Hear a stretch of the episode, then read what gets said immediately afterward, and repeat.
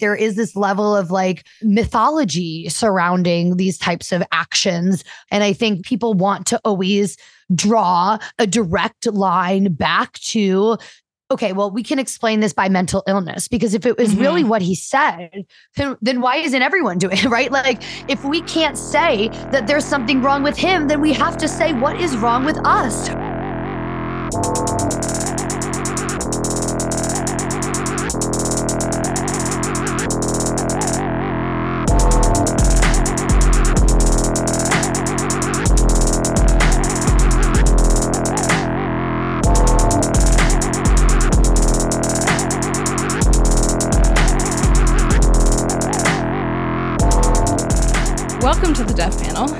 Patrons. As always, we deeply appreciate your support. This is an entirely independent project, and we couldn't do any of this without you. To support the show, become a patron at patreon.com slash deathpanelpod. We do two shows a week, the public episode on Thursday like this one, and a second weekly bonus episode that comes out every Monday as a special thank you to our patrons.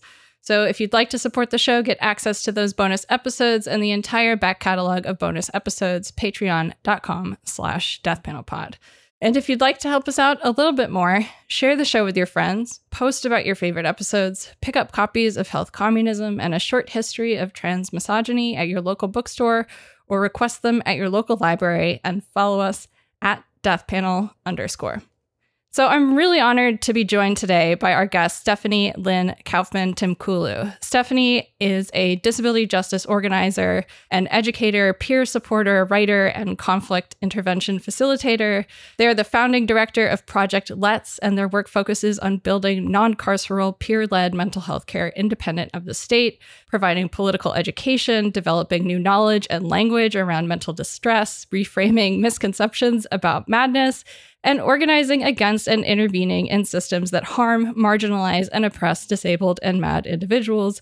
I have immense respect for Stefanie's work, and I am so glad to finally have them on the show. Stefanie, welcome to the Death Panel. It's so nice to have you here today. Thank you so much, Beatrice. Really great to be in conversation with you and deep love and respect for your work as well.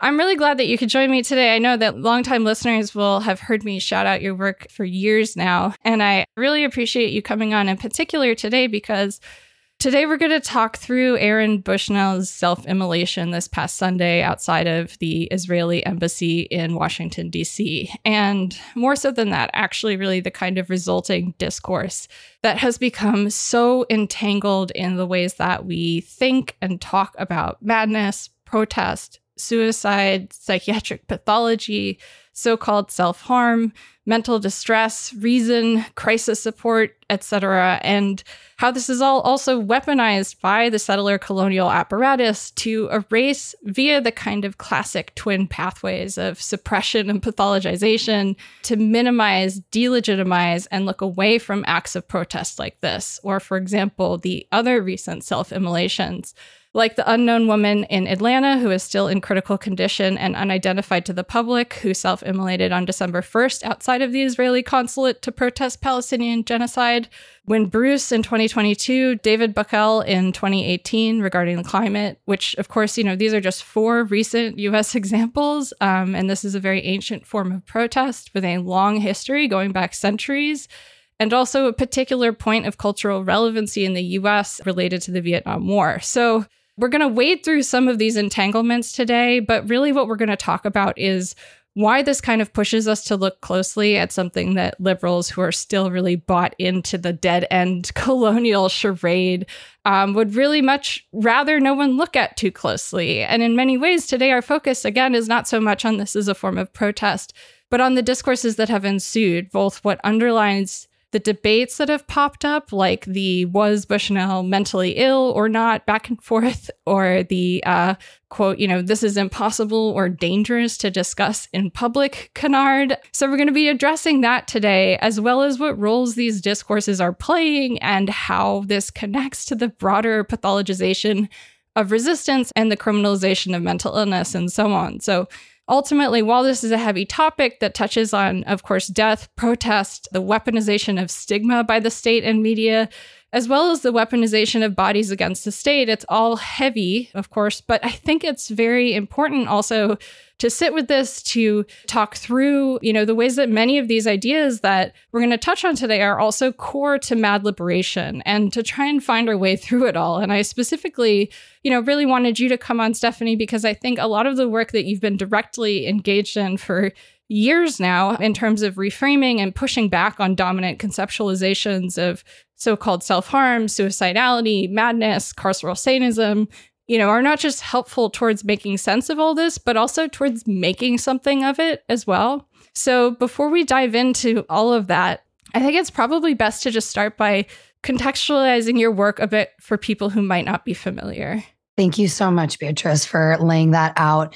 So much coming up for me because it's such a deep web that we are collectively swimming in and thinking for me a lot about how I've come into some of this work. I was psychiatrized from a very young age, meaning really that this kind of narrative of psychiatry, this blanket of psychiatry was put on me as something that was meant to bring comfort or healing, or, you know, as you just said, right, uh, making something of this, right? I think psychiatry is and has always been a colonial tool of sense making. That is a belief system. You know, psychiatry is a belief system. And I think when it has clung itself to clinical medicine, we have lost a bit of that collective knowledge and history that actually psychiatry and this medicalized language that is imposed upon us is only one way of making sense of these experiences.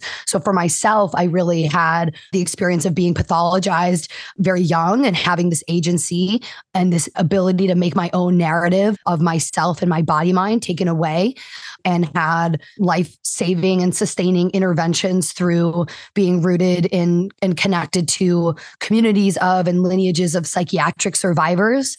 So, meaning people who identify ourselves as having literally survived the institution of psychiatry or the harm or the torture, or the experience of what happened to us inside of the system also within communities and lineages of mad liberation, as you mentioned, within disability justice.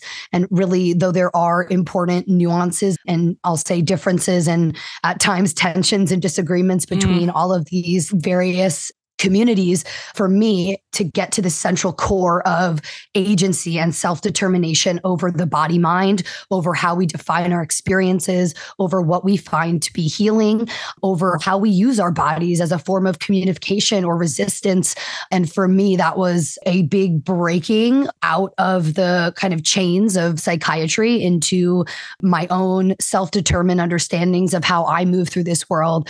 And I also want to say that for myself, identifying as a mad person or thinking about madness, mad liberation, that is really situated in a particular, you know, historical lineage and political lineage of people who were called mad in a harmful and derogatory way and having the capacity to reclaim that and locate the source of our distress externally.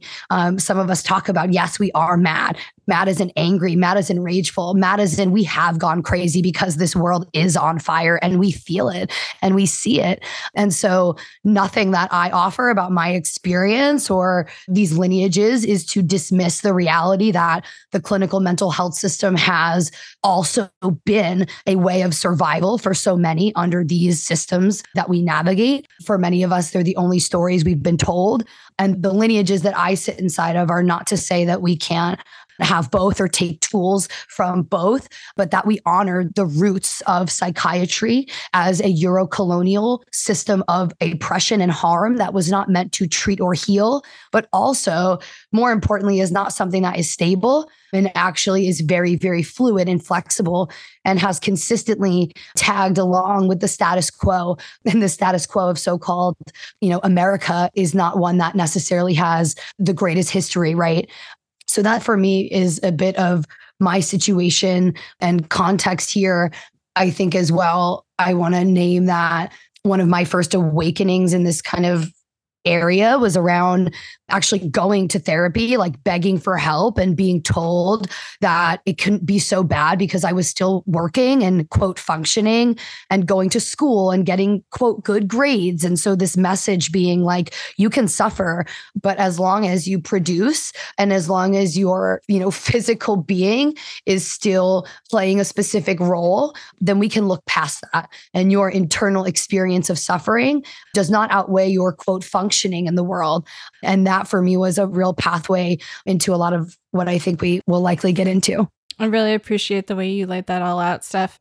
I mean, longtime listeners of the show will know that this is like a really particularly important point to me about making sure to, when we're, you know, in particular talking about psychiatry, right? It can be really easy to see these discussions weaponized and sort of flattened of all of their important detail, right? Like the kind of classic framework that sometimes you'll hear is that from a left perspective, everyone says that, you know, mental illness is imaginary and, and we're going to blame it on capitalism. And, you know, it kind of gets tied into this very like reductive argument mm. either over like you know the best terminology the right terminology the right framework right but ultimately what is much more interesting than talking through those things and what we're very interested in on this show is sort of what in terms of psychiatric pathology are we actually talking about right are we talking about a sort of regime of diagnosis or are we talking about the way that these things also function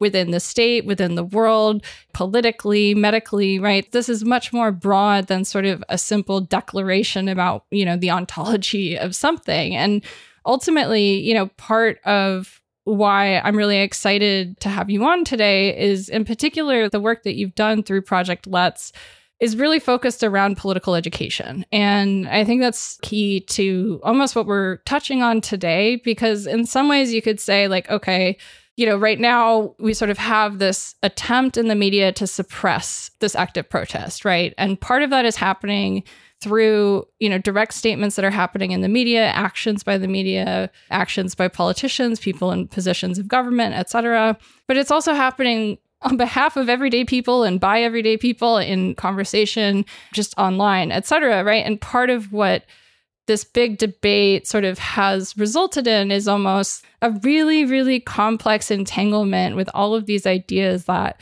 we touch on when we're coming from this position of looking at psychiatry and empire in particular. And key to that is sort of understanding in some ways, like as you're saying, again, the really kind of important detail here, right? And so before we go further, I think we should just touch on also some of these specific words that we use that are also they're shared context between us, but they're not necessarily terms that everyone is familiar with. So you mentioned, you know, the sort of reclamation of madness as a framework. And that's something that we use often. And every time I mention it on the show, I have to make sure to explain it because there are always people who are like, wait, what are you what what are you talking about? Right. And longtime listeners have heard me explain this so many times now. So I was wondering, do you want to offer a sort of brief madness 101 for people? Because I think in sort of talking through psychiatric abolition and in particular the way that right now we're seeing this incredible increase in demands for loosening restrictions on involuntary commitment. We're seeing a intense pathologization of political action and political speech, right?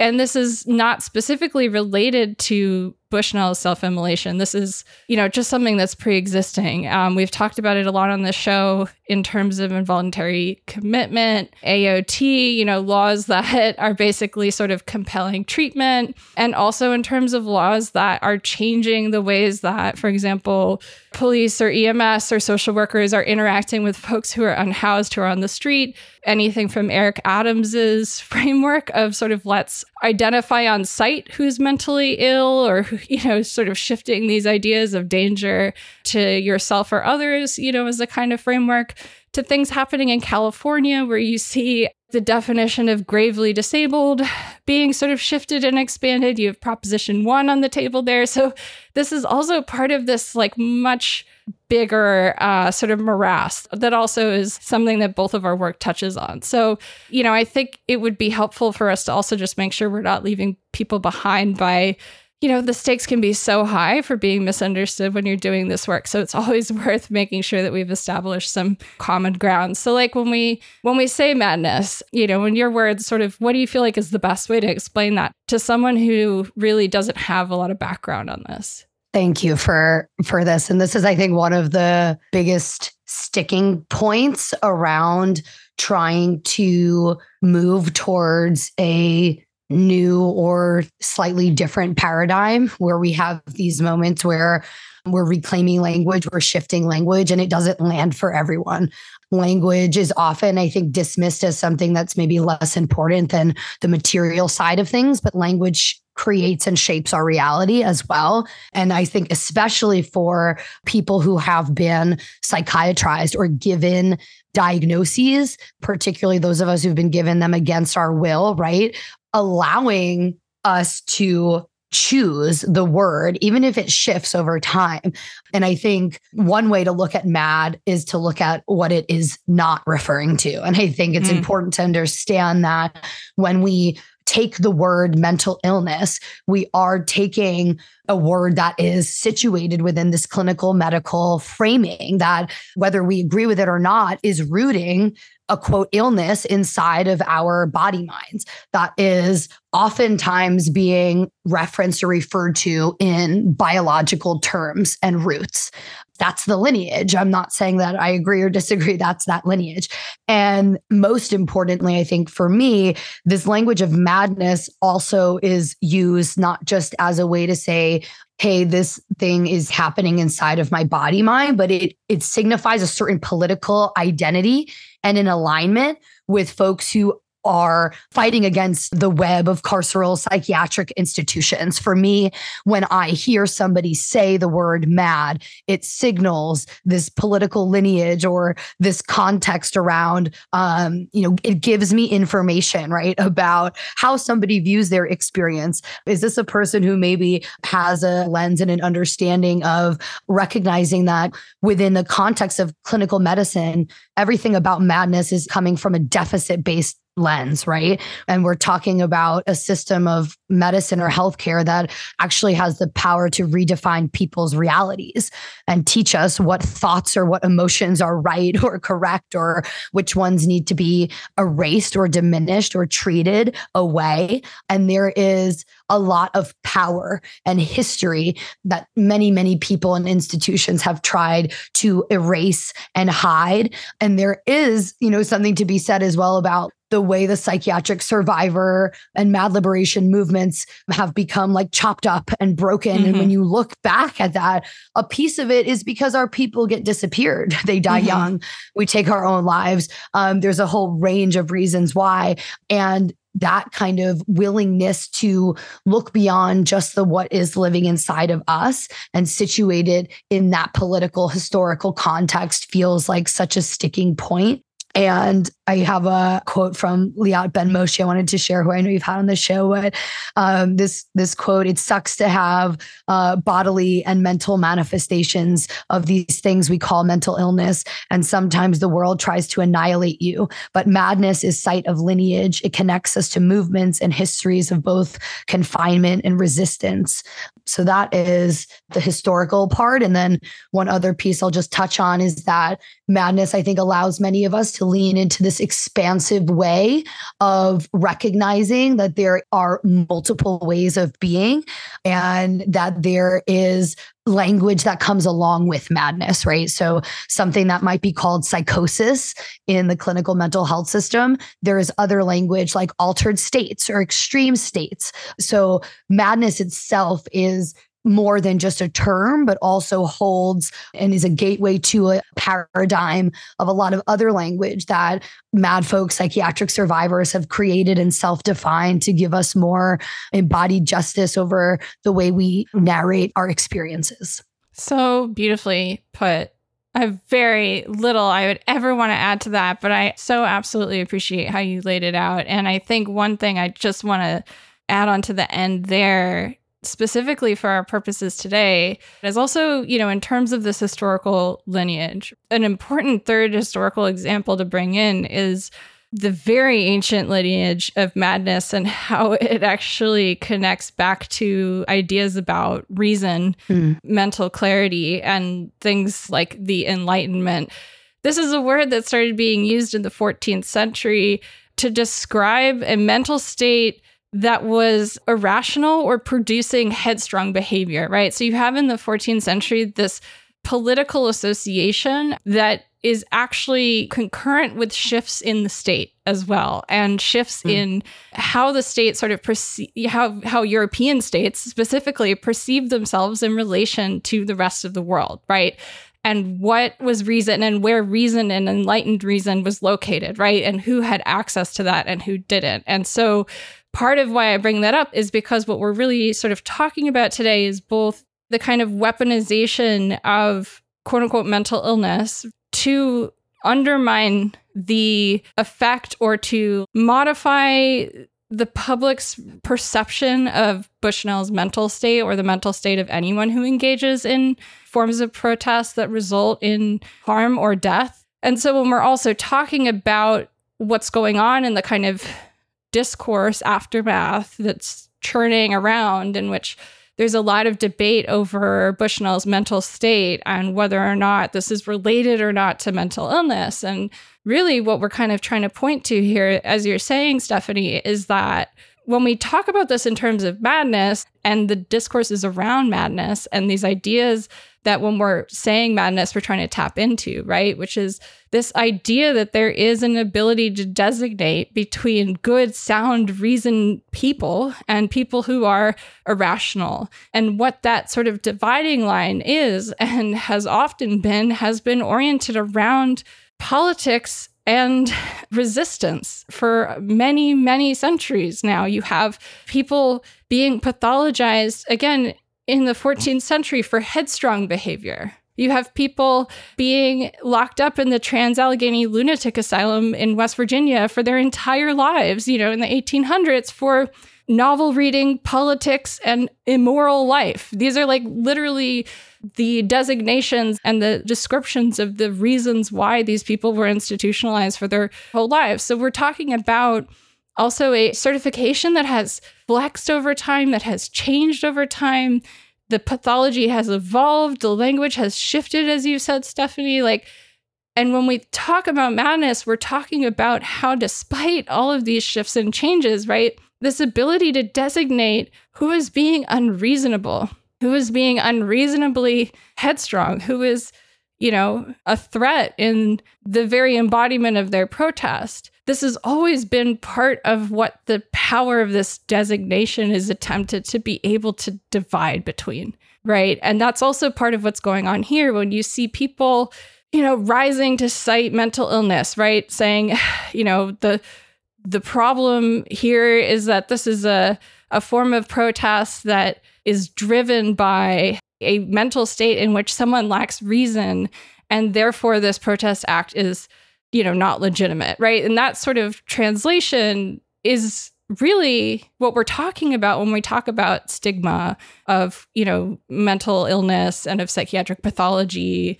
and of biopsychiatry in general. And so ultimately what we're really sort of looking at today is also what is this ability to sort? What is this power of sorting and the language that is imbued with it that's both formal and medicalized within psychiatry and the institutions of psychiatric treatment and medical treatment, but is also informal and something that is highly social and colloquial as well. You know, what does this actually serve as a function socially and politically?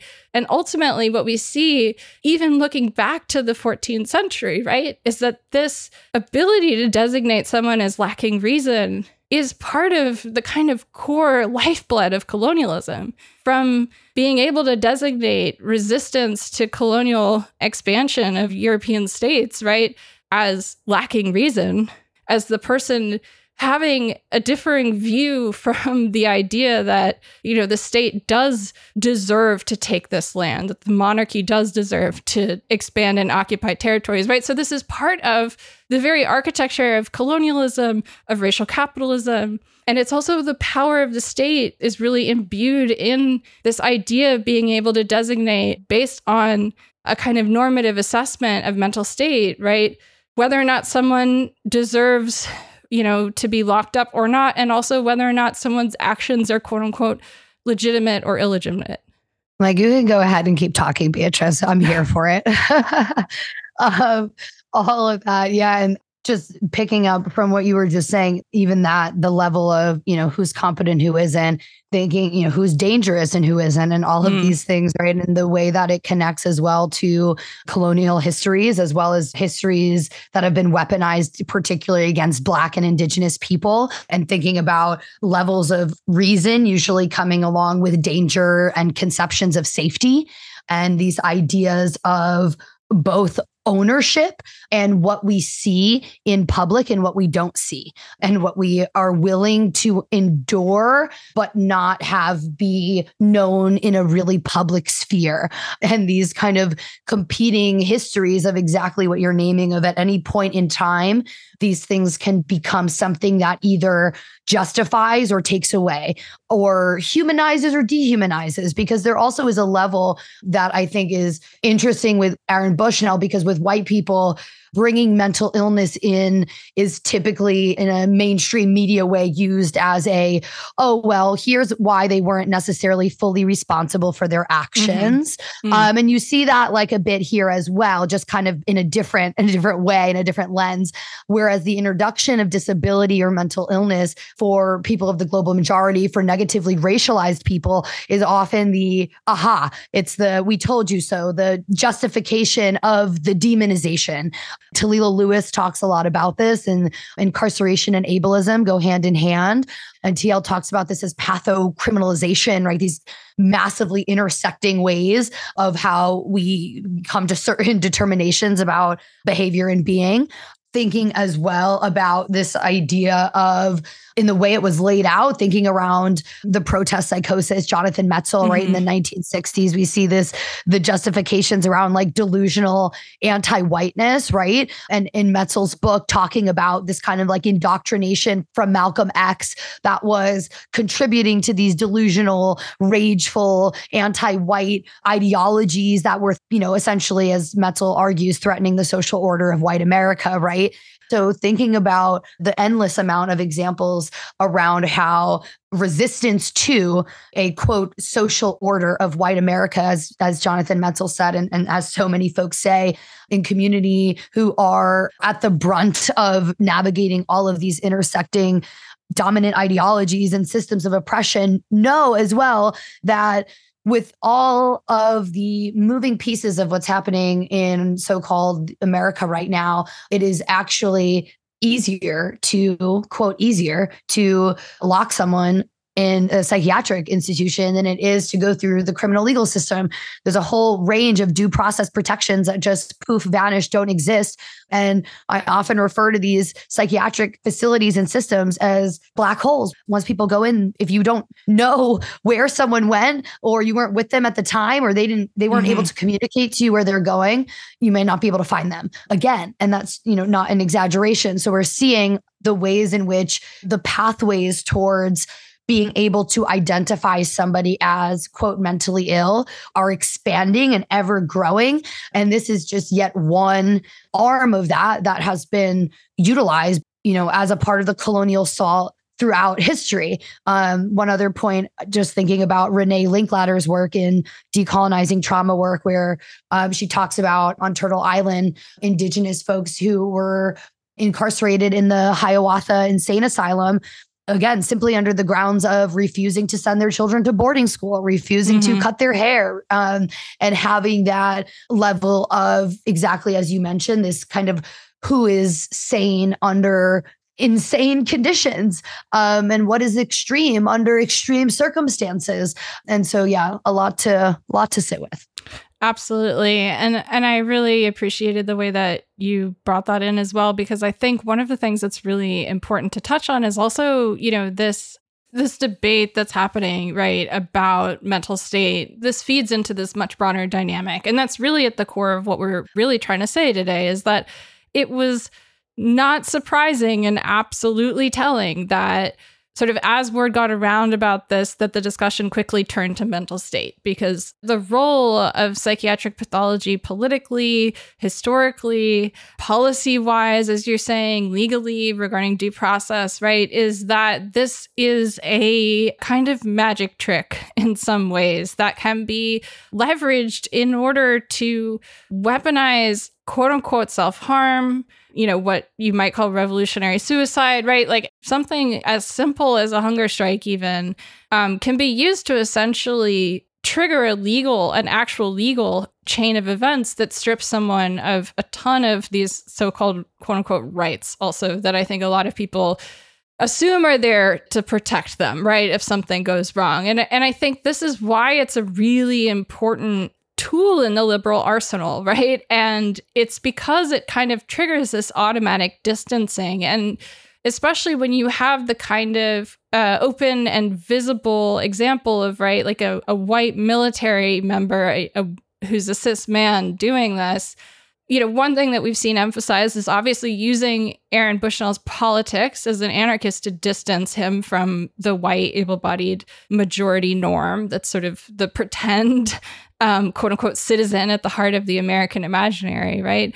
But also this is this is sort of how you're publicly disqualifying someone from the body politic, right? This is a public act of distancing and looking away and suppression all at once. And part of what I hope we can sort of get to for people today is that, you know, when these debates arise, right, oftentimes you'll see people go digging through someone's life and pull a random detail off of social media or you know whatever remnants are available on the internet and say aha here look proof this person is not mentally ill right? And and even in doing that right we are seeing so many people who are trying to work against this implicit you know delegitimization of this form of protest right? And the attempts to suppress this and, and to suppress movements ranging from Palestinian solidarity to Stop Cop City to, you know, anti-police organizing that's going on, right?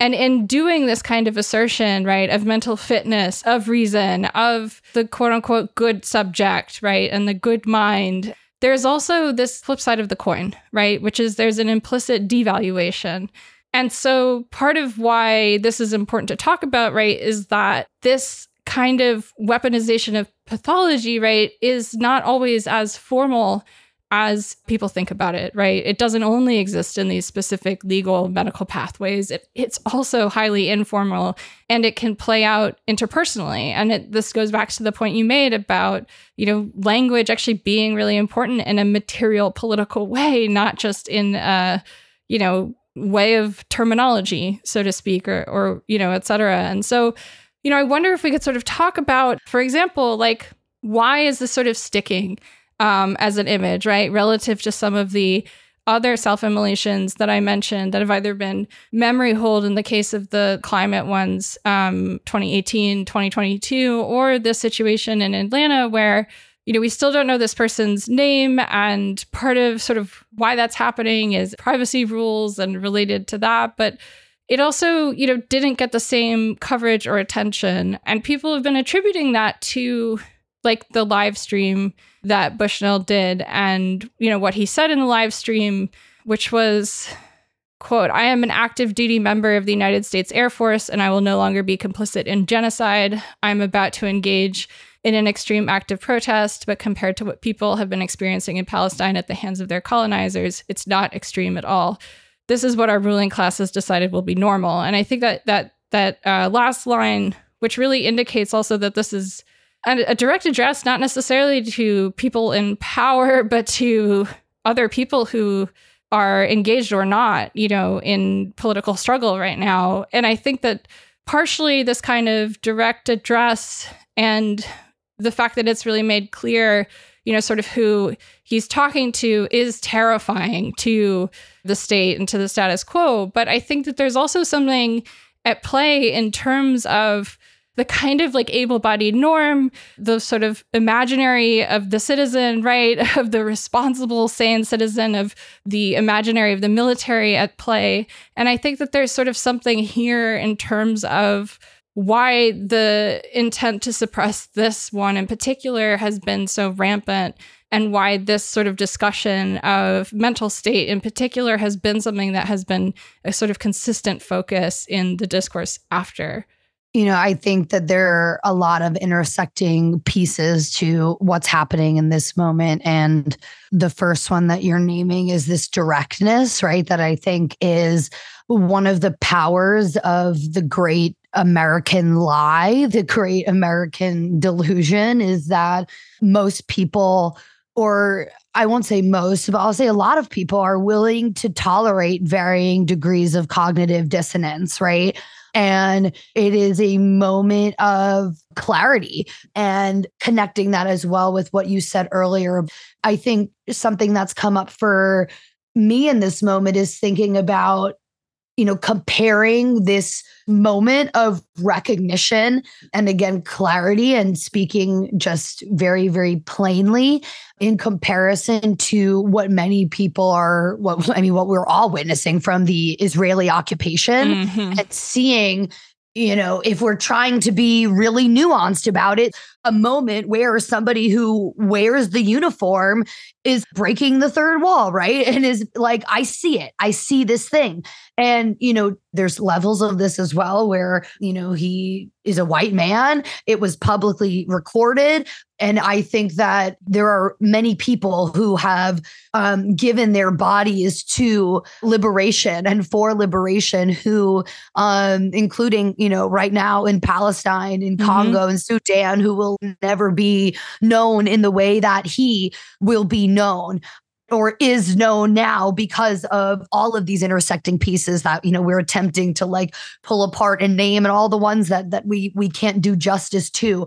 So i can't say that i exactly know why but i can say that as a person watching it there was a level of calmness of acceptance in at least what i perceived. And i think that you know there i think you you said this a bit earlier right that we often people um or you said this in the way of right like people will go digging around and look for something like on social media like for that aha moment like a way to like write the narrative for someone right like i would say that it is a gift to receive so much clarity from someone around why they chose to engage in a certain act of mm-hmm. protest and we can you know there are people who are talking about this as quote glamorizing suicide. So I think the word can be used, but it's also important to say that he was very clear that this was a protest. So mm-hmm. deferring to that language is very important.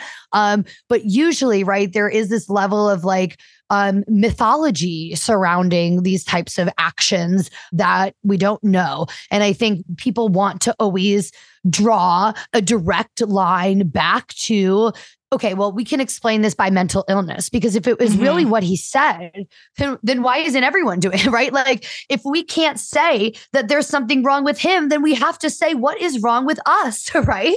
We have to mm-hmm. add, like, there is this level of like, you know, if we're looking in this binary thinking of like, if what he said is true, then what is happening to all of the people who are able to look on and are not feeling are not feeling that. And I think there's a lot of different types of you know suicidality if we're looking at you know because i want to speak a little bit just to the folks who are like oh the glamorizing of suicide right? Um that there are different ways of placing that narrative. There are people who are very clear that they kill themselves because they are suffering extreme poverty.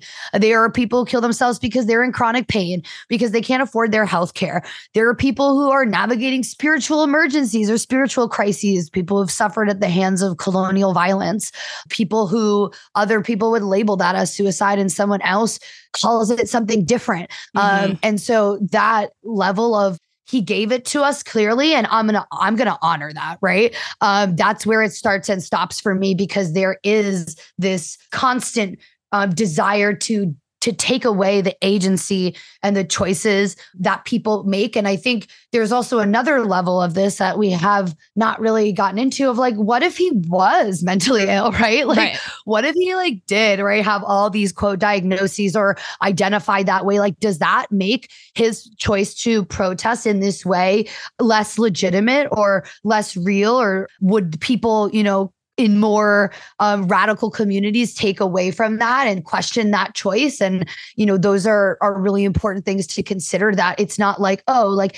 he's not mentally ill so this thing was okay because you can also mm-hmm. like be mentally ill and use your body to protest or do things that other people say that you can't because you're incompetent right? That that's the core of of what we're kind of trying to like sift through Hell yeah, absolutely. And and I so so appreciate the precise way that you brought that in, right? Because this is exactly the issue. Um, I, I think back to some of the work that I've done on the Socialist Patients Collective, for example, and SPK. And this is a group that's interesting to look at from the perspective of looking at psychiatric liberation because it, it was happening in this very specific uh, research environment, the, the kind of home, the hotbed of biopsychiatry itself, which is Heidelberg University, where you have, you know, figures like Dr. Kraepelin and Alzheimer coming up with these, you know, dramatic revolutionary shifts in, in psychopathology, right, that have completely influenced and changed all of psychiatric medicine. And this is a moment of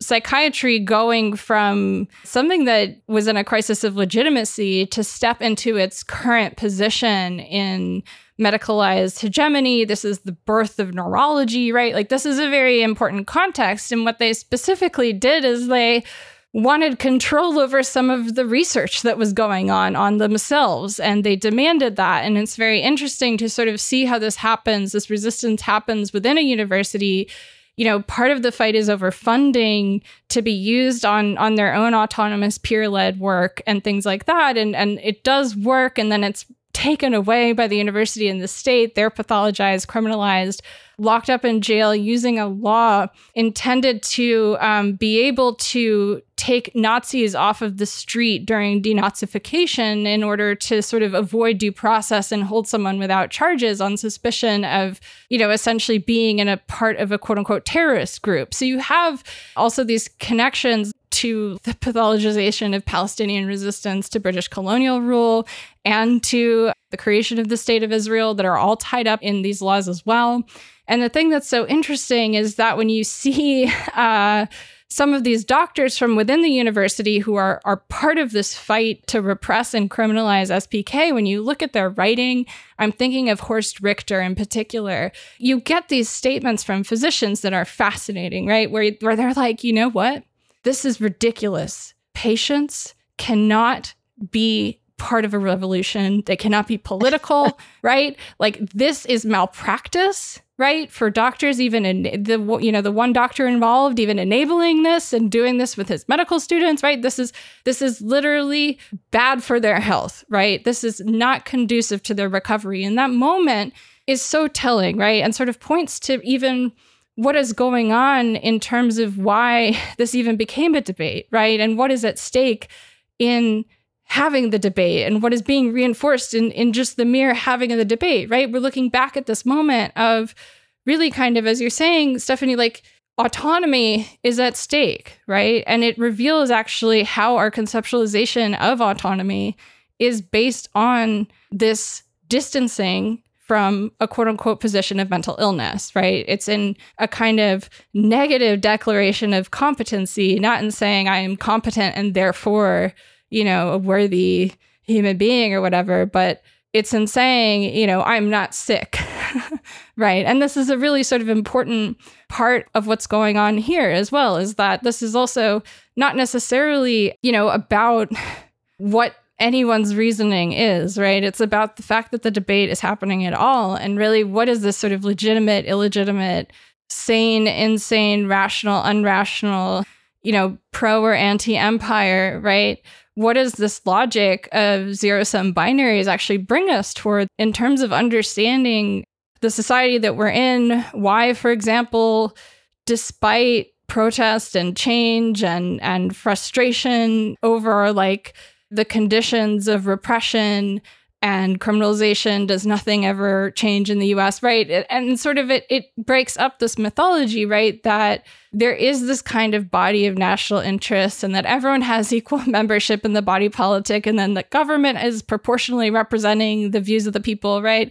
And this is why this is a debate that's much easier to have, right? Is this person mentally ill or not? Like are they a legitimate person or not? Than looking at what's actually underneath that, which is is this state who is financing, supporting, enabling, you know, protecting the right of one state to genocide in the name of its colonial goals like is this state legitimate or not is the the hmm. conversation mm. that folks who engage in any type of protest like this are trying to point to right and ultimately the decision is less important in some ways than what this triggers in terms of the response of, from empire, right? Which is we see this immediate sort of self protective pathologization of the individual, the debate over the pathology, right? And then what that tells us is not just something about, you know, how we perceive personhood, but how empire actually functions, justifies itself, and parasitically uses us to sustain its reproduction. Ooh, like, uh, yes, I am sitting with the the last thing you just said here of the ways that empire justifies itself because you know there's a, an argument to be made around you know the fact that we are all in in one way or another being driven mad you know and i i think that you know we if we're in the so-called us right living in a quote country that's actively gaslighting us every day you know what happens to a person when they live in these perpetual ongoing conditions where what they know to be true like deeply in you know their core is denied and rejected and dismissed and ignored and pathologized repeatedly by individuals by communities by systems. Like where do we go except in half? What choice are we left with except to split? Like what better uh, you know, psychological defense mechanism than to go mad, like to not have to navigate and negotiate this world anymore. So we can also view madness as an act of radical resistance, right? As an absolute unwillingness to adopt to the lie. And that is something that is, you know, I, I don't think there's any greater threat to the social order than people who are not just you know, willing or able to see those through lines, but actually have the capacity or the willingness to to act on that. And knowing that you know for me i think some of our greatest healers revolutionaries liberatory workers have been people who have refused to to live in that lie and whatever way that that comes out um, through their body minds. And that is a very very dangerous thing. And one of the reasons why resistance falls into the arms of the carceral state in this way. Um, it's one of the reasons why we're seeing you know uh, poets um, being targeted by the israeli occupation because the hope that comes out of possibility out of language out of retelling a story in a way that cuts to the core and lets us see the truth. In in in a couple of lines you can present an argument that gets to the heart of the rot of the Israeli state. And so thinking about about who becomes a target and what that level of danger looks like. And I think that the US empire is acutely aware of the message that Aaron Bushnell was communicating and what it signaled for him to be wearing the uniform, where he was, the resolve and again, calmness that I perceived I think all of that is frightening because it didn't look like it was, um, and you know, again, this is my perception from what I witnessed. It didn't look like it was a difficult, um, it, it was difficult. He communicated from my perception that what would have been more difficult was to continue moving in the way that he was and trying to figure out how to align himself with the absolute understanding of what he communicated that the Palestinians are enduring things far more extreme every single day. And if you accept that reality, then you accept that what, you know, the act of protest that you're about to engage in, as he said himself, is not so extreme at all. Um, mm-hmm. And you know the that argument that he laid out in those very few moments i think is triggering such um such a moment of frenzy of like, how do we clean this up? Because it, it was just very direct in that way. Um, yeah. Yeah, absolutely. Well, and it, I mean, it shows, I think, you know, the importance also of pathology towards sort of casting all of these modes of, you know, suppression, you know, questions of legitimacy on, you know, resistance in general. And part of it sort of hinges on the idea that in some way, shape, or form, like that these attestations are not genuine because they're associated with a quote unquote altered state. And I mean, this is something that's leveraged against mad people all the time in terms of um, you know there's even whole pathologies to explain this and whole aspects of diagnostic regimes that recognize you know the refusal of you know for example the psychiatrist's interpretation of the patient's disease, quote unquote, you know, like that the refusal of that interpretation and that, you know, non consensual naming is in and of itself proof of the pathology, right? And this is, this is a huge part of sort of how, again, we construct these modes of being able to theoretically parse through the population and determine, you know, whose protest, whose speech is uh, quote unquote legitimate. And just to sort of point to how um, absolutely illegitimate that process of sorting is and how arbitrary it is and all of the sort of things that it's actually tied up in. Um, beyond the truth that it pretends to be tied up in, which is some sort of like empirical um, final word on on behavior, personality, and humanness, right? Which is, you know, it, it can sound it can sort of sound the alarm for something as simple as for example the the sort of question coming up at all for someone in a debate right can clue you into how someone thinks about madness but also how someone thinks about disability and what someone perceives as qualifying or disqualifying someone as a legitimate human being or as having legitimate speech. And so you know it's part of a much bigger piece of the puzzle than even just this one aspect. And in the same way you know, more than just relating to this one specific act of protest or type of protest with regard to self immolation, right? We've talked about the concept of self harm a little bit and touched on it, which is like a. a word in and of itself that is incredibly sort of problematic and also you know beyond protest that involves quote unquote self-harm right if this is also part of a, a sort of process of pathologizing all resistance all protests relating to palestine as again sort of being subject to the same regime of stigma that's translated through the kind of popular understanding of what even a debate around psychopathology indicates to people.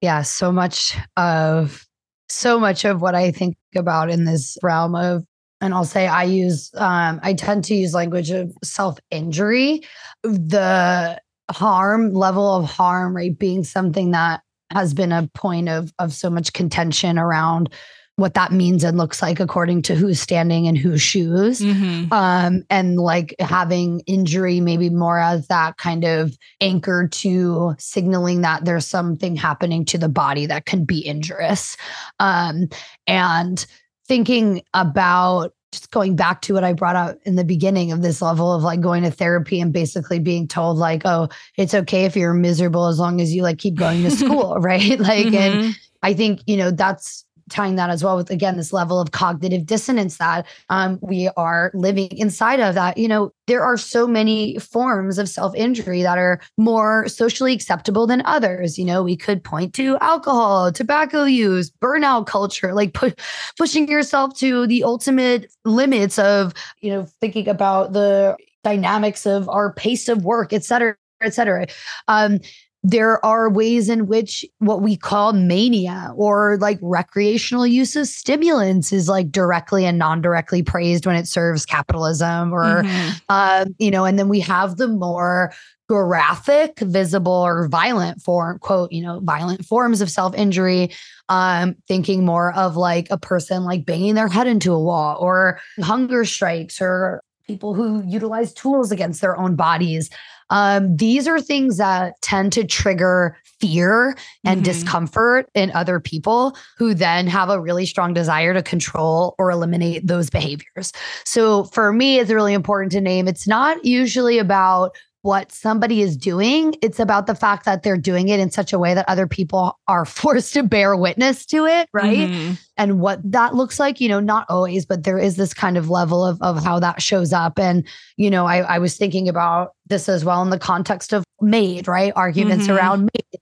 Um, and how all of a sudden um, somebody who was suicidal in one context and who could be locked up for that on out the, you know on the other hand is now being offered um you know do you want to pursue me do you want you know the state to end your life um and that's you know another very nuanced argument but the kind of bottom lining of it around um that that at any moment, right? We can decide that something is unacceptable and needs to be forcibly treated. Um, and if you kind of hold these tensions with each other, we can understand that we're not actually um, invested in that person's care or well being. We're invested in the profit underlying it um, and the threat to the economic stability of whatever system people are inside of. Um, so you're talking about hunger strikes, you know, hunger strikes in prisons, in psychiatric institutions where people will refuse to eat, sleep, participate in programs, going to classes, it is a a moment in which a person and I I participated in hunger strike when I was incarcerated in a psychiatric facility um, and thinking about this moment of like no no no like a you will witness this and b it, it, is such a red flag of we are at the most severe point. Yes we are doing the thing that literally is what our bodies just naturally ask for and require going against those very very basic um, instincts of keeping ourselves alive like holding your breath right? Um, and that should signal something really important. And also it does you know have us contending with this question of you know agency. And if you were again in a position where you're thinking about or coming at all of this from a lens of like constantly assessing if somebody is competent or incompetent and if you decide they're incompetent you're ready to like take them out and take over as you said this like total level of autonomy uh, or authority excuse me this total level of authority that comes if you're diagnosed in a certain way or determined to be incompetent in a certain way well, that would be really important to look at. There are other parts where I think people talk about that they're concerned about the people who are engaging in these acts of protest, but I think that they are really concerned about the disruption, right, mm-hmm. to the social order and what it looks like, mm-hmm. um, and what it what it means um, to not meet the demands of those people who are willing um, to engage in such a you know quote extreme act, um, and what it says, what it signals. So, you know, for me, looking at anything that we could call self injury as a form of communication. Like, what is this communicating? What is this? Um, what is the message that's trying to be be sent? You know, there has never been in my personal life or work, I've never met or worked with somebody who is experiencing a crisis or engaging in self injury or pro to anything where I'm like, I don't understand that, right? It, if I don't understand it in the moment, it takes a little bit of digging or there's some context that I don't have. But the the ability for anyone to believe that they could single handedly possess the power to declare someone sane or insane, mm-hmm. competent mm-hmm. or incompetent mm-hmm. is personally beyond me. mm-hmm. So well said. And I mean, I I think you know there's a kind of uh, easy tell also when you see people claim that you know this is not just like extreme but like performative for example right? That that there's a similar function going on of um, you know there just being a sort of desire to to look away to not have that addressed. And part of it is that it's really kind of asking you to look into you know, uh, like behind the curtain of empire, so to speak, in a, in a way that's really uncomfortable and pushes people, I think, to sort of question what violence begets their own day to day comfort and sort of what they don't see, right? And part of, you know, what I'd love for us to touch on for a second, if you uh, are up for it and feel like it's you know appropriate is that you know recently you were working with students at brown who were engaged in a hunger strike right? And you know this is something that is again like physically taxing and should always demand our full support. And that's not always like what folks encounter when they engage in this right? And part of what you know i'd love for us to get into for a second is sort of like how part of what is at issue and and sort of what the you know real centrality of even the desire to pathologize movements and political protest for example kind of gets to the core again of this fundamental issue of disrupting normality, not just in terms of like the status quo, but challenging the dominant liberal perception of normal, quote unquote, good protest behavior, the kind of good protester, bad protester binary. That's also something that we encounter in this space. Yeah, it's such an interesting um, interesting question, right? What's the correct way to disrupt the things that are swallowing you whole? um, you know, I think one thing I'm thinking about is in addition to the pathologization of the behaviors that disrupt the state, and this is one that does as well, but maybe less directly in the way we think about it, that the clinical mental health system is rooted in this, right? The individualist response and belief system so that the only or very likely very usually the only behaviors or actions that are considered in the realm of quote normal are ones that tend to like prioritize and benefit the self or a very small nuclear group of people over the collective. And there are ways in which that directly comes into play when you are looking at something like a hunger strike where you might have folks who are, why would you do this to yourself? Right. Like talking people out of that because they're hyper focusing on the impact that is located literally just inside of the person that is like right in front of you, right? Mm-hmm. And I think there are a lot of people who come from life worlds that are not rooted in that way. And so it is much easier for a person to engage in an act um, like a hunger strike, for example, because the thinking and the embodiment is already more collective. It just makes sense. And maybe that, you know, is also a reason why the actions of Aaron Bushnell are so jarring to people because he was very, very clear again that it was this level of like feeling outside of the self, right? He was engaging in this thing that very obviously did not. Benefit mm-hmm. his individual being in that moment while he is you know on fire right and holding what that means and what that looks like and that is you know is such a threat to every order that would say you know what even if this thing is hurting me and harming me i do it because i see bigger than myself and if we are really rooted in that then that is the greatest threat to capitalism, to white supremacy, to fascism. That level of collectivity that is the root of the root of what we want to iron and, and erase out of people almost like you know the eternal sunshine of the spotless mind for like you once cared about people right like there is this like level of we need that in order for the empire to thrive. We need people to not feel anything. You can't possibly feel in your body and engage in this way, right? And I think that's another reason why, you know, like a hunger strike, for example, um, can be really powerful or really disturbing because it forces you to look at people and be like, I know that you are starving for this reason, right? And there's this this quote that I've been turning to a lot that I want to bring in that it feels really resonant from Bell Hooks in All About Love. Um, where she writes, No wonder that we are collectively unable to confront the significance of grief, just as the dying are often carted off so that the process of dying will be witnessed by only a select few. Grieving individuals are encouraged to let themselves go only in private, in appropriate settings, away from the rest of us. Sustained grief is particularly disturbing in a culture that offers a quick fix for any pain. Sometimes it amazes me to know intuitively that the grieving are all around us, yet we do not see any overt signs of their anguished spirits. Um, and I felt this way when I was at Brown um, doing, I was doing anti carceral mental health support for and with the protesters and watching a student standing in front of a group of people screaming in in the pain and the rage. And then like watching other people just like walking by like cuz they just bought a sandwich and they're just going to like their next plate and like not even like seemingly fazed you know that that like dichotomy is i think another purpose of, you know, and if people want to call a hunger strike a performance, then I could agree with it in the way that like we are all, we're all performing, right? And Yeah, that is a way that we, yeah, right. Come on. exactly. Like, you know, th- what is a performance if not, you know, standing up, using your body mind in a way to communicate a message? And I think that we are at a time where people are being called, their spirits, their ancestors, their their people are calling all of us to use every capacity that we have to tell the truth.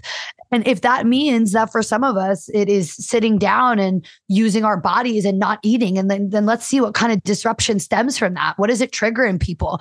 Um, what does it teach us about each other or what is possible? Because in that moment of this protest, and I've been seeing this this tweet going around like, oh, um, if people had Twitter during the Irish hunger strikes, they'd be saying that they were glamorizing eating disorders.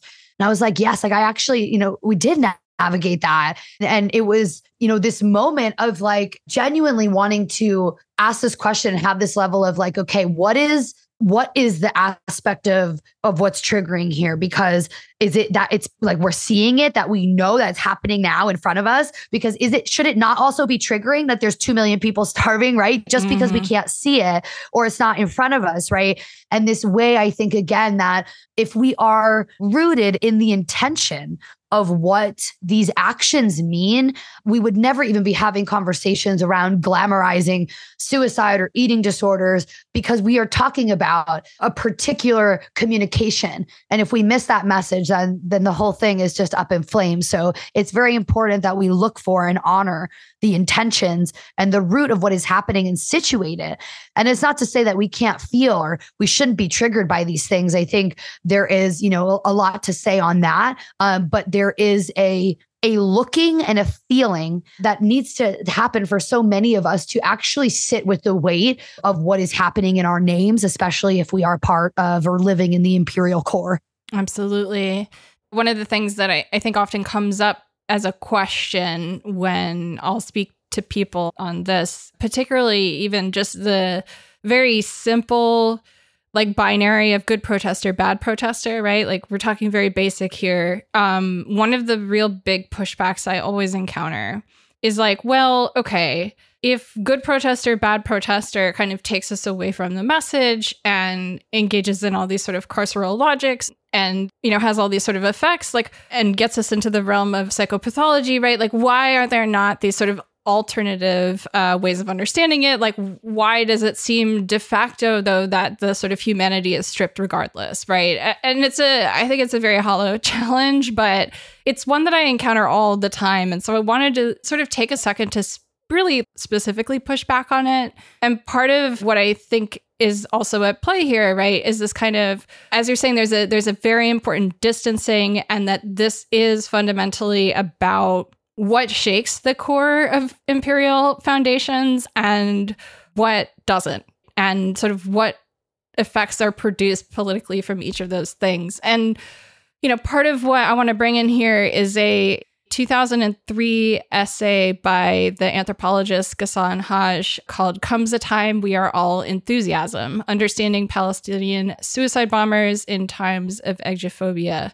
And so in this essay, he talks about what he calls the condemnation imperative and the kind of significant mode of censorship that that actually um, operates as. And that's one of the things that I think, you know, we're also up against here and hoping to kind of like name today for people and maybe offer language to a vibe that that we've all encountered, right? And haven't necessarily been able to, you know, stop and think about or talk about in public. And that's for a reason. Sometimes that's because, you know, there's this kind of weaponization of discourses around even mentioning suicide that, you know, mention and discussion of this, right, is glorification. It, it, it reproduces harm, social contagion, right? There's all these ways of formal and informal censorship. And one of those ways is this kind of mode of censorship that shuts down sort of sociological explanations for these things, right? That point us to the political, that point us away from behavioral pathology and from the individual. And uh, one thing he says in this essay is, you know, there's clear political risk in trying to explain suicide bombings. And so, you know, part of it is that there's a mode, right, of this um, this condemnation imperative of the total condemnation and this is partially just sort of like a a mode of communication right? That's a standard that's a norm. But beyond the kind of pros and cons of the political risk of humanizing um, suicide bombers for example or even trying to put yourself in the position where you could understand where someone's coming from if they're making that decision enough to receive their message right? As you're you know sort of pointing to here he talks about the kind of reactions that he received in the university and lectures, just trying to, you know, amongst his colleagues, just trying to talk about these kind of sociological context, the anthropological context of suicide bombings and why these decisions, you know, are made and sort of what the broader message is, right? And the responses that he received largely were, you know, folks saying, you yeah i wasn't very comfortable during some parts of your lecture. Quote you've made it as if suicide bombers are ordinary human beings. And and so this is a point he's kind of stuck on. And in this essay he talks through a number of these ideas um, and it includes this really important quote uh, which is why i'm setting this all up that touches on and i think so succinctly addresses the American imperial hypocrisy that, that we're trying to touch on today. And so I just wanted to sort of read that and bring that in. Hage writes uh, While on fieldwork, working on the unrelated issue of transnational migration in a Shia village in South Lebanon, a village studded with photos of young men who died fighting the Israeli occupation of Lebanon. I heard the same argument expressed in stronger terms from one of my informants, an educated man and a member of Hezbollah. Ali, the Americans pretend not to understand the suicide bombers and consider them evil, but I'm sure they do. As usual, they are hypocrites. What is so strange about saying, I am not going to let you rob me of all my humanity and all my will? What is so strange about saying, I'd rather kill you on my own terms and kill myself with you rather than be led to my death like a sheep on your own terms? I know that the Americans fully understand this because this is exactly what they were celebrating about the guy who downed the Philadelphia flight on September 11th, the one where the hijackers failed to hit their target. Isn't that exactly what he must have said when he decided to kill himself and everyone else by bringing the plane down? Didn't he say to those hijacking him, I'd rather kill you on my own terms and kill myself with you rather than be led to my death like a sheep on your own terms? They made a hero out of him, the only hero of September 11. They are hypocrites. The Americans, they know as much as we do that as a human being, we all have the capacity to rush enthusiastically to our death if it means dying as a dignified being. And he writes that, quote, despite its convenient forgetting of the more unsavory aspects of suicide bombing that were not a part of the suicide crashing of the Philadelphia plane, this interpretation can be seen as driven by a desire to establish a common humanity this view stands in opposition to the condemning attitude that wants to deny such a common humanity. Emanating from a kind of warring disposition toward the suicide bombers, those who can only condemn the suicide bombers end up sharing with them, at a very general level, the same warring logic. After all, the negation of a common humanity in its more dramatic form as a vision of an abstract dehumanized other, where children are not perceived in their childrenness, mothers not in their motherliness, is of course inherent to the practice of the suicide bomber. Rather than losing it ourselves as we rush into condemnation, those of us driven by the ethics of social explanation will always want to ask what kind of social conditions must avail and what kind of history must a people have internalized to make them lose this capacity of seeing the other in his or her humanness? This is not an easy question to ask in the West today because the West itself is rapidly losing whatever capacity it had to see the other in his or her humanness. So I know this is heavy and I know this is a lot in some ways, but I do think it's a really important anecdote that Hage has in this paper of his from 2003. Again, comes a time we are all enthusiasm, is what it's called. And, you know, ultimately, I think this speaks to again, you know, what are the stories that we're telling ourselves? What mm. what is the narrative of empire that is imposed on us and sort of is it on us to accept this? And it's absolutely not. And this is partially what I, I hope folks can take away from this, right? Is that what we're talking about here is ultimately not just about, you know, freedom, autonomy, agency, pathology, right? Like we're talking about really sort of what is at the core, what are the core values that we are up against and participate in every day, right? And when we stop and look at the liberal state that we live in and, you know, the other liberal states that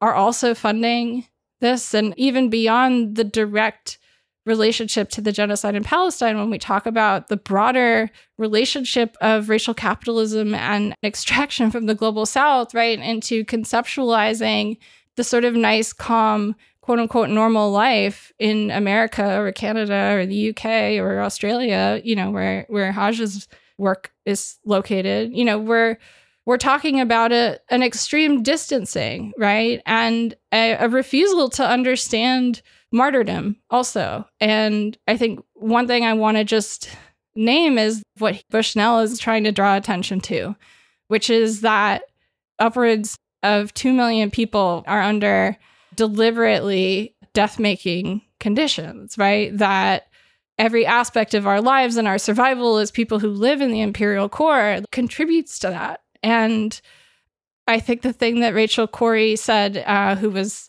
you know, murdered in Rafah by the IOF, you know, in the early 2000s, they ran her over with a bulldozer, right? And she was an American in Palestine. And, you know, so many folks right now are um, pinned down in Rafah in southern Gaza. You know, what we're really sort of talking about here, right, is that it doesn't matter whether it's sane or insane, right, to resist this with your every being. What matters is that that is what is before us right now. And there are aspects of the liberal state that will refuse to sort of recognize the problem. And it might not be, you know, through the quote unquote traditional channels, right, that we're going to achieve anything. But it's like ultimately we're in a position right now where, you know, I think all Aaron really wanted to do was to really most importantly not not speak to Biden, right, but speak to everybody right now, engaged or not in resistance, right, to call people to do whatever they have in their capacity, right, to support Palestinian liberation and self-determination and to stop what's going on. Yeah. Yeah, I just wanted to br- you know bring it in because I, I think you know what what Hage is pointing to, what Ali sort of names here, right? In in heroicism and narrative building, right? You know, part of what ultimately is going on is that you know madness as a label is used to indicate that you can look away and ignore that that story that that person is trying to mm-hmm. tell. Yeah. Oh, I appreciate that. Um that has me thinking so much about um, the dignity of risk. And I I think about that in this context almost in the in a way of like the dignity of violence, right? Like where exactly as as Hage just talking about this dual that dissonance of um you know it's only okay when we do it and i think that i think right now is a, is a moment where many people are seeing you know like the wizard of oz taking off you know the the the colonial projection like seeing that well it's only okay if we do it. Well no like we're we're seeing that now right? And there is an a larger collective unwillingness to to accept that and to say, well, what makes your resistance and, and your appreciation of violence how does that just disappear when when other people are are utilizing that tool?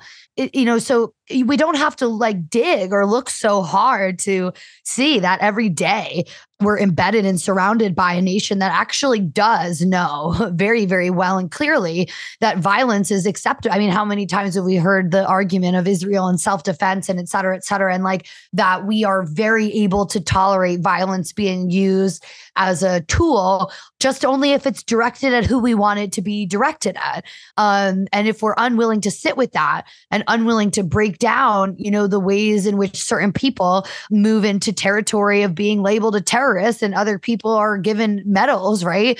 thinking about the military industrial complex and our criminal legal system. It's like, you know, I can go to jail if I kill someone, but if I kill someone for the US government, then I won't go to jail. I'll get a medal.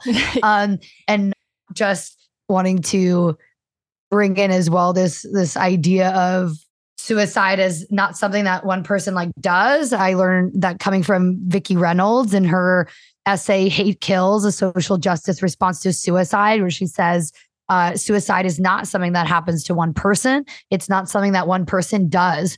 Nobody simply kills themselves. Events occur in context. And because we live in a society that has not delivered on the promises of social justice, which we are well qualified and able to deliver, we have to structure into our analysis of a person's death the context of social injustice in which they lived. And I think that's exactly what Hage is asking us mm-hmm. to do. Um, and like one of our, yeah, greatest tasks at hand. So, so important. And I think that's a, a really good place to end on, unless there's any final thoughts you wanted to share. Stefanie, I, I so appreciate this. This this conversation has been really wonderful and it has been refreshing after, you know, the last couple of days of sort of discussion after what happened this weekend. And I just really, really appreciate everything that we've gotten into today. Thank you, Beatrice. It's been such a gift to share space with you in this way. I think one thing that's that's sitting with me to share is something that Kay Darling said during a panel discussion that we had with Project LETS around um, anti carceral approaches to suicide. They were talking about how there's often this misconception that suicidal people are feeling like, oh, you know, I'm not good enough, or I don't know how much I'm loved, or I don't know how much I'm worth. And Kay was like, no for me i know exactly what i'm worth and it's it's almost this turning on the head of like actually like i'm too good for this for this world right and mm-hmm. knowing um that you know we are actually worth more than what we are tolerating and flipping that um on its head to to realize that you know the the the dysfunction or the dysregulation that so many of us may be feeling for me feels really in sync and in root with the dysfunction and dysregulation of the earth in this moment. And if we're feeling that that maybe that is kind of you know like a call and response with what is what is really needed to be felt and seen in this moment. So yeah, much gratitude, Beatrice. I could talk to you forever. So, forever. Um, yes, uh, in solidarity. Oh, thank you so much, Stefanie. And also, if folks want to follow your work, Stefanie is on Twitter and Instagram at Steph Kaufman. Also, if you have not checked out Project LETS, highly recommend it. We'll link to all of those in the episode description. And of course, in the transcript we'll have links to all the things that you know we were quoting and everything like that in line as well and Patrons, as always, thank you so much for supporting the show. We couldn't do any of this without you. To support the show, become a patron at patreon.com slash deathpanelpod. You'll get access to all of our weekly bonus episodes, an entire back catalog of bonus episodes. And if you'd like to help us out a little bit more, share the show with your friends, post about your favorite episodes, pick up copies of Health Communism and a short history of trans misogyny at your local bookstore, or request them at your local library and follow us at deathpanel underscore. Patrons will catch you Monday in the patron feed. Everyone else will catch you later next week. As always, Medicare for all now, solidarity forever. Stay alive another week.